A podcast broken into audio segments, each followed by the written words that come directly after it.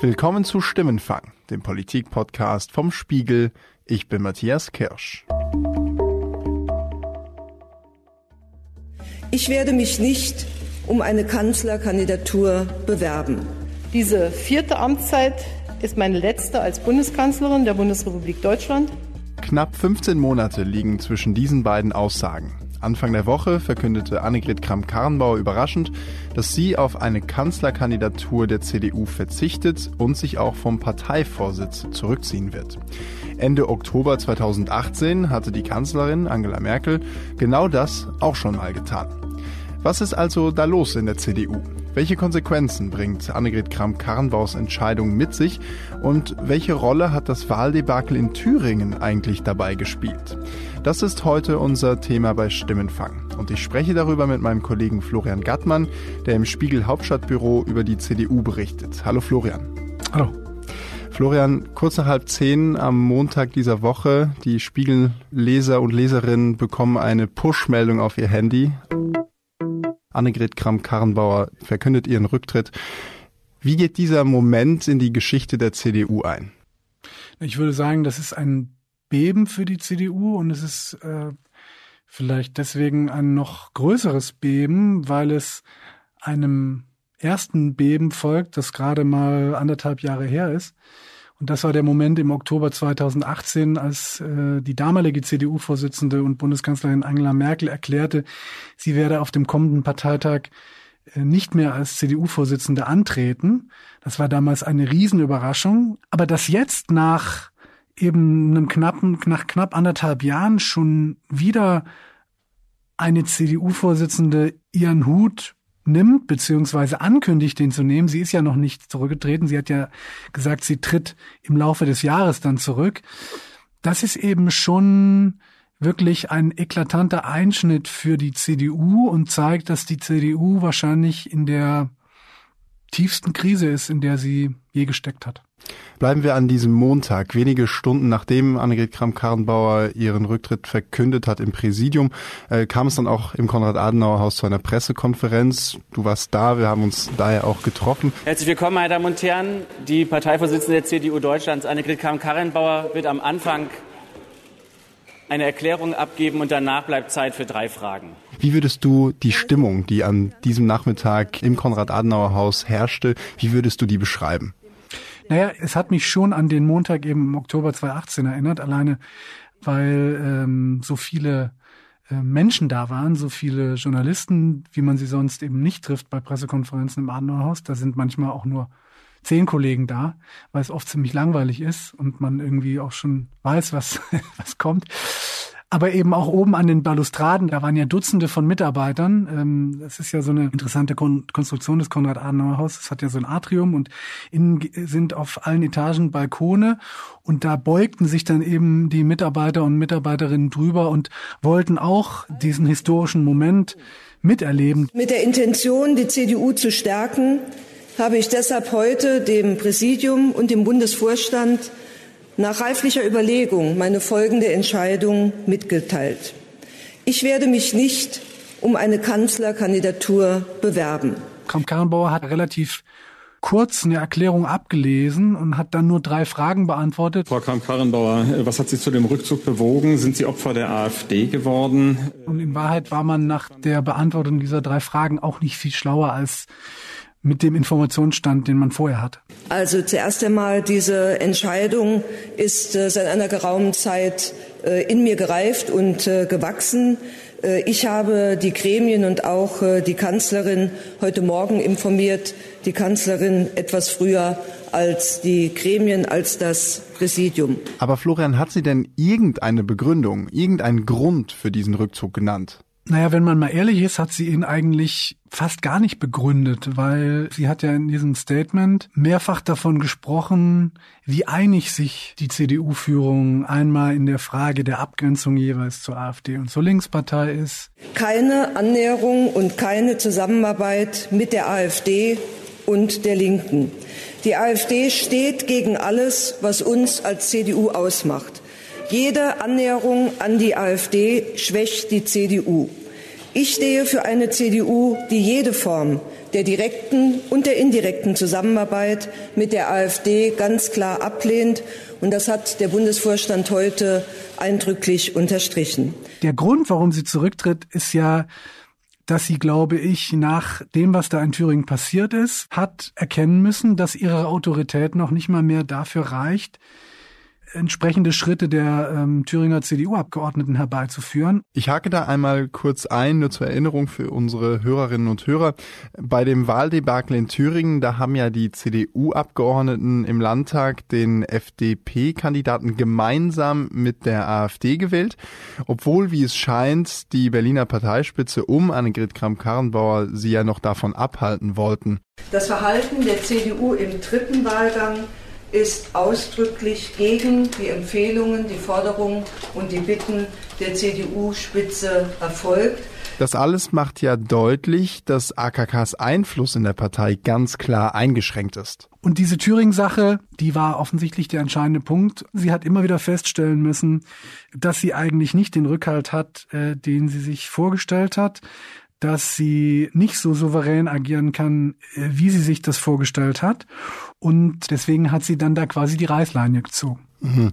Also sie hat ja in ihrer Erklärung vor dem Präsidium, so wurde es zumindest berichtet, auch davon gesprochen, dass es wohl in Teilen der CDU ein ungeklärtes Verhältnis zu AfD auf der einen Seite und zu Linkspartei auf der anderen Seite gäbe.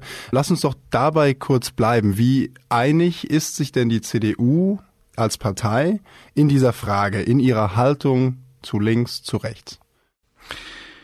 Naja, ich glaube, auf dem Papier ist sich jedenfalls die Führung der CDU total einig. Nämlich, man möchte weder, weder mit äh, der AfD noch mit der Linkspartei politisch zusammenarbeiten. Es gibt ja auch einen entsprechenden Parteitagsbeschluss. Aber das ist, glaube ich, nicht der Punkt, weil manche Beschlüsse sind eben das Papier auch nicht wert, auf dem sie stehen. Ich glaube, dass in Wahrheit schon in den Führungsgremien der CDU nicht absolute Einigkeit darüber besteht, ob wirklich, ich sage jetzt mal, die AfD gleich böse wie die Linkspartei ist und ob man sozusagen diese Äquidistanz, die es da auf dem Papier gibt, ob die wirklich richtig ist. Und je tiefer man dann ins Land geht, je weiter man von Berlin weggeht und insbesondere wenn man in die ostdeutschen Bundesländer geht und insbesondere nach Thüringen, nach Thüringen wo, Bodo Ramelow. wo sich das ja nun gerade gezeigt hat, desto mehr franzt das dann auseinander. Die CDU hat diese Frage in Wahrheit eben nicht geklärt. Sie verweist mantraartig dann auf diesen Beschluss. Für uns gilt die Beschlusslage des Bundesparteitages. Es gibt keine Zusammenarbeit mit links und mit rechts. Es wird keine Koalition der CDU mit der Linkspartei oder der AfD geben. Keine Annäherung und keine Zusammenarbeit mit der AfD und der Linken.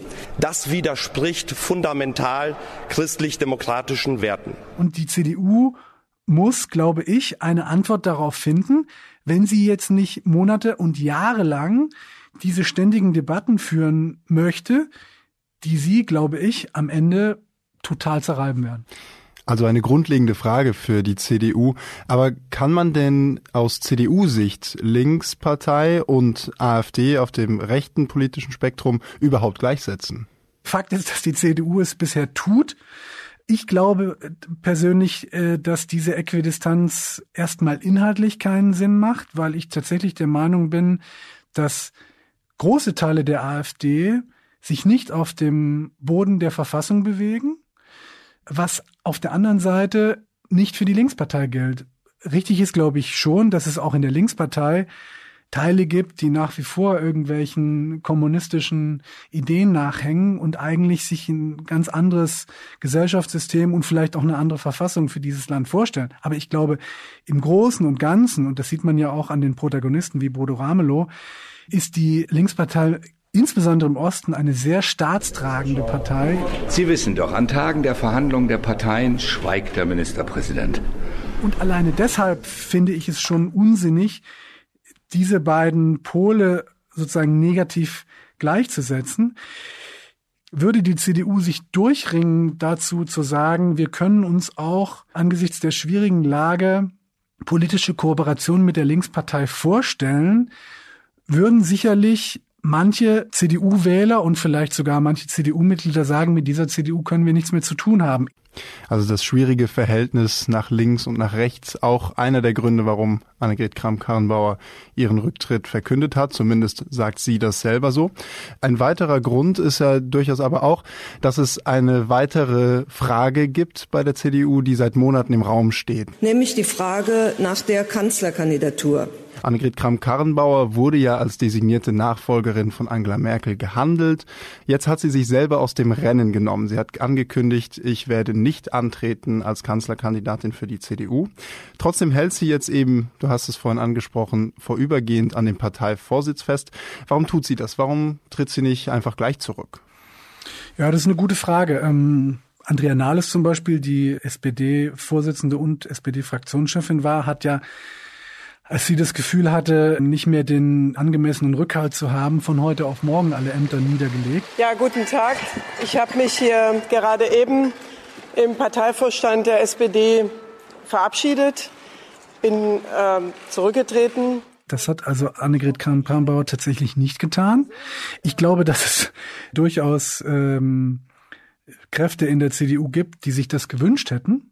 Man tritt jetzt in eine Phase, wo eine wichtige Personalie zu klären ist, während eine Person an einem Amt noch festhält, für das sie eigentlich kaum noch äh, Legitimation verfügt, außer dass sie in dieses Amt mal gewählt worden ist. Wie das funktionieren soll, das äh, ja, das ist eine gute Frage. Und da gibt es ja an diesem Zeitplan schon ganz schön viel Kritik, auch aus der Schwesterpartei CSU zum Beispiel.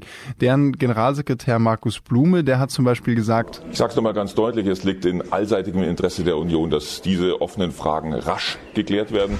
Es ist aus unserer Sicht nicht denkbar, dass wir jetzt hier in einen monatelangen Selbstbeschäftigungsprozess eintreten. Wir haben an der SPD gesehen, wo das hinführt, nämlich weit nach unten. Florian, wie siehst du das? Kann dieser Zeitplan irgendwie hinhauen? Tatsächlich habe ich auch so meine Zweifel, ob das funktionieren kann, weil wir haben jetzt äh, Februar. Das würde bedeuten, dass wir also jetzt noch ungefähr zehn Monate eine Parteichefin dann auf Abruf haben welche Autorität soll die eigentlich noch in die eigenen Reihen haben? Welche Autorität soll sie gegenüber dem Koalitionspartner haben? Welche Autorität soll sie gegenüber der Kanzlerin haben?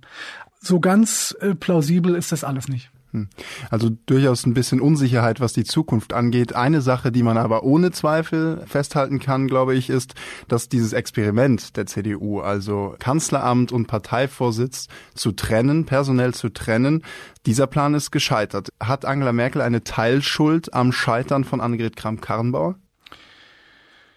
Ja, Schuld. Die Frage ist, ob Schuld der richtige Begriff ist in dem Zusammenhang. Ich glaube, sie trägt auf jeden Fall mit Verantwortung. Ich würde Angela Merkel nicht unterstellen, dass sie sehenden Auges in dieses Dilemma marschiert ist? Ja, damit weiche ich in einem ganz erheblichen Maße von meiner tiefen Überzeugung ab, dass Parteivorsitz und Kanzleramt in einer Hand sein sollten. Das ist ein Wagnis, keine Frage. Aber unter Abwägung aller Vor- und Nachteile bin ich dennoch zu dem Ergebnis gekommen, dass es vertretbar ist, dieses Wagnis einzugehen. Aber Angela Merkel hat ihr Kanzleramt gesichert. Also das heißt, sie hat nichts verloren. Annegret Kramp-Karrenbauer hat alles verloren. Und das ist natürlich am Ende schon eine gewisse Tragik. Vor allem, wenn man sich vorstellt, dass eigentlich äh, Angela Merkel große Stücke auf Annegret Kamp-Karrenbauer gesetzt hat und wiederum Annegret Kamp-Karrenbauer, glaube ich, lange Zeit das Gefühl hatte, Angela Merkel sehe in ihr auch die mögliche Nachfolgerin. Es hat aber alles nicht so richtig funktioniert. Riskiert aber die CDU nicht genau in die gleiche Situation jetzt nochmal zu kommen? Wenn sie dann einen Kanzlerkandidaten und dementsprechend dann im Winter auch neuen Parteivorsitzenden, neue Parteivorsitzende auserkoren hat, dann dauert es ja immer noch fast ein Jahr bis zur nächsten Bundestagswahl. Passiert da nicht genau das Gleiche nochmal? Das ist ein absolut zutreffender Punkt. Annegret Kramp-Karrenbauer hat ja auch nochmal darauf hingewiesen auf der Pressekonferenz. Parteivorsitz und Kanzlerkandidatur müssen aus meiner Sicht am Ende aber in einer Hand liegen.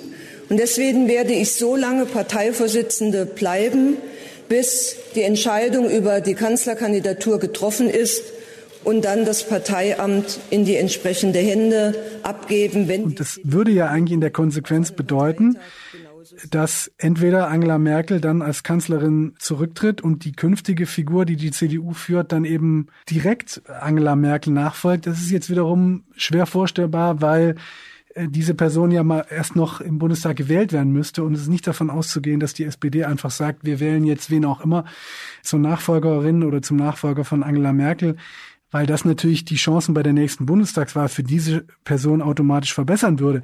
Aber die Frage, dass dieses, dieses Schisma ja nach wie vor bleibt und das Dilemma für die CDU nach wie vor bleibt, das ist eben richtig. Und deswegen, ich halte es nicht für ausgeschlossen, dass Angela Merkel am Ende irgendwann sagt, vielleicht dann auch aus staatspolitischer Verantwortung und auch aus Verantwortung gegenüber äh, der CDU, das funktioniert nicht mehr, ich mache jetzt den Weg frei für Neuwahlen weil sonst das Land und meine Partei eben weiteren Schaden nehmen. Das hältst du nicht für ausgeschlossen? Halte ich nicht für ausgeschlossen. Auch nach dann 15 Jahren an der Spitze der Regierung? Das letzte Jahr nicht mehr machen? Naja, ich meine, man kann ja auch sagen, nach 15 Jahren wäre es dann mal gut. Dann lass uns zum Abschluss nach vorne schauen, nämlich auf das, was jetzt noch kommt. Wer sind denn jetzt die Leute, die sich gerade in Stellung bringen? Also in Stellung gebracht hat sich fairer, das muss man jetzt fairerweise sagen, seit Montag gar niemand sondern es gibt vier Unionspolitiker, von denen man seit Monaten davon ausgeht, dass sie möglicherweise Ambitionen auf die Kanzlerkandidatur haben. Einer von denen betont interessanterweise wiederum seit Monaten, dass er nicht vorhat, Kanzlerkandidat zu werden. Das ist der CSU-Chef und bayerische Ministerpräsident Markus Söder. Der Platz des Bayern ist am besten dort, wo er hingehört, und es ist einfach in Bayern. Ich glaube einfach, ähm, eine Großteil der Deutschen hätte zunächst mal große Sorge, dass künftig aus dem Hofbräuhaus regiert wird. Befürchte ich. Den würde ich deswegen vorläufig wirklich da auch mal aus dem Rennen nehmen. Bleiben also noch drei. Bleiben noch drei. Zwei davon sind seinerzeit schon gegen Annegret Kramp-Karrenbauer im Rennen um die Nachfolge von Angela Merkel angetreten, nämlich einmal Friedrich Merz, der frühe Unionsfraktionschef. Wir diskutieren die Lage der Partei jetzt hinter verschlossenen Türen und nicht in der Öffentlichkeit und daran werde ich mich halten. Und der aktuelle Bundesgesundheitsminister Jens Spahn die haben beide den Ehrgeiz und, glaube ich, auch die Ambition. Wie gesagt, keiner von denen hat sich aber bisher erklärt. Das gleiche gilt für den möglichen Dritten äh, in dem Rennen, nämlich den äh, nordrhein-westfälischen Ministerpräsidenten und stellvertretenden CDU-Vorsitzenden Armin Laschet dem solche Ambitionen auch nachgesagt werden. Auch der hat sich bisher aber nicht erklärt. Dafür wird es viele Gespräche in den nächsten Tagen unter Führung der Parteivorsitzenden geben. Und da wird auch Nordrhein-Westfalen seinen Beitrag zu leisten. Ob die sich am Ende untereinander einigen oder ob am Ende vielleicht wirklich alle drei sagen, sie wollen antreten und es dann vielleicht ein ähnlich spannendes Rennen wird wie damals in der Nachfolge Merkel. Auch das ist offen. Es ist auch offen, dass noch jemand ganz anderes in dieses Rennen einsteigt. Mir wurde jetzt mehrfach zugerufen, dass der Unionsfraktionschef im Bundestag Ralf Brinkhaus einer sei, den man auch auf der Karte haben müsste. Gibt ja Stimmen in der CDU, die sagen, ein CDU-Kanzlerkandidat oder Kanzler muss mal Fraktionschef gewesen genau, sein. Genau, genau. Das würde ihn also schon wieder qualifizieren. Oder wir reden ja viel über Überraschungen äh, in diesen, in diesen Tagen. Vielleicht kommt auch noch jemand ganz anderes. Würde mir im Moment wirklich nicht einfallen, wer, aber who knows. Ja, Wolfgang Schäuble, der frühere Finanzminister und aktuelle Bundestagspräsident, der hat diese Woche der Bildzeitung gesagt, dass wenn die CDU so weitermacht, dann ist der nächste Kanzlerkandidat oder Kanzlerkandidatin der CDU vielleicht gar nicht Kanzler am Ende. Florian, ist das, was wir gerade erleben, irgendwie das Ende der großen alten CDU, wie wir sie kennen? Naja, das ist jedenfalls tatsächlich die Angst, die im Moment die Klügeren in der CDU und äh, der CSU umtreibt. Wenn man sich die Umfragen anguckt, dann liegen die Grünen bundesweit ja gar nicht weit hinter der Union. Und die Sorge ist, dass tatsächlich am Ende vielleicht die Grünen vor der CDU und der CSU liegen und dann den Kanzler stellen. Und das, glaube ich, ist den möglichen Kandidaten oder Bewerbern für die Funktion Kanzlerkandidat durchaus auch bewusst und das ist natürlich auch die Bürde, die sie dann schleppen. Ja? Also das heißt, entweder diese Person schafft es, die CDU und die CSU äh, nochmal ins Kanzleramt zu tragen, oder diese Person geht als diejenige ein, ja, die das Kanzleramt vergeigt hat. Florian, dir vielen Dank für deine Einschätzung. Sehr gerne. Das war Stimmenfang der Politik-Podcast vom Spiegel.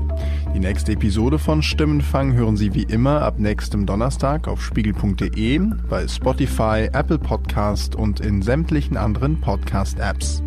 Wenn Sie uns Feedback schicken möchten, schreiben Sie uns einfach eine Mail an stimmenfang.spiegel.de oder nutzen Sie unsere Stimmenfang-Mailbox unter 040 380 80 400. An die gleiche Nummer, also 040 380 80 400, können Sie uns auch eine WhatsApp-Nachricht schicken. Diese Folge wurde produziert von Yasemin Yüksel und mir, Matthias Kirsch. Danke für die Unterstützung an Philipp Fackler, Sebastian Fischer, Maike Gomm, Lena Jessen, Johannes Kükens, Sebastian Spalleck und Matthias Streitz. Die Stimmenfangmusik kommt wie immer von Davide Russo.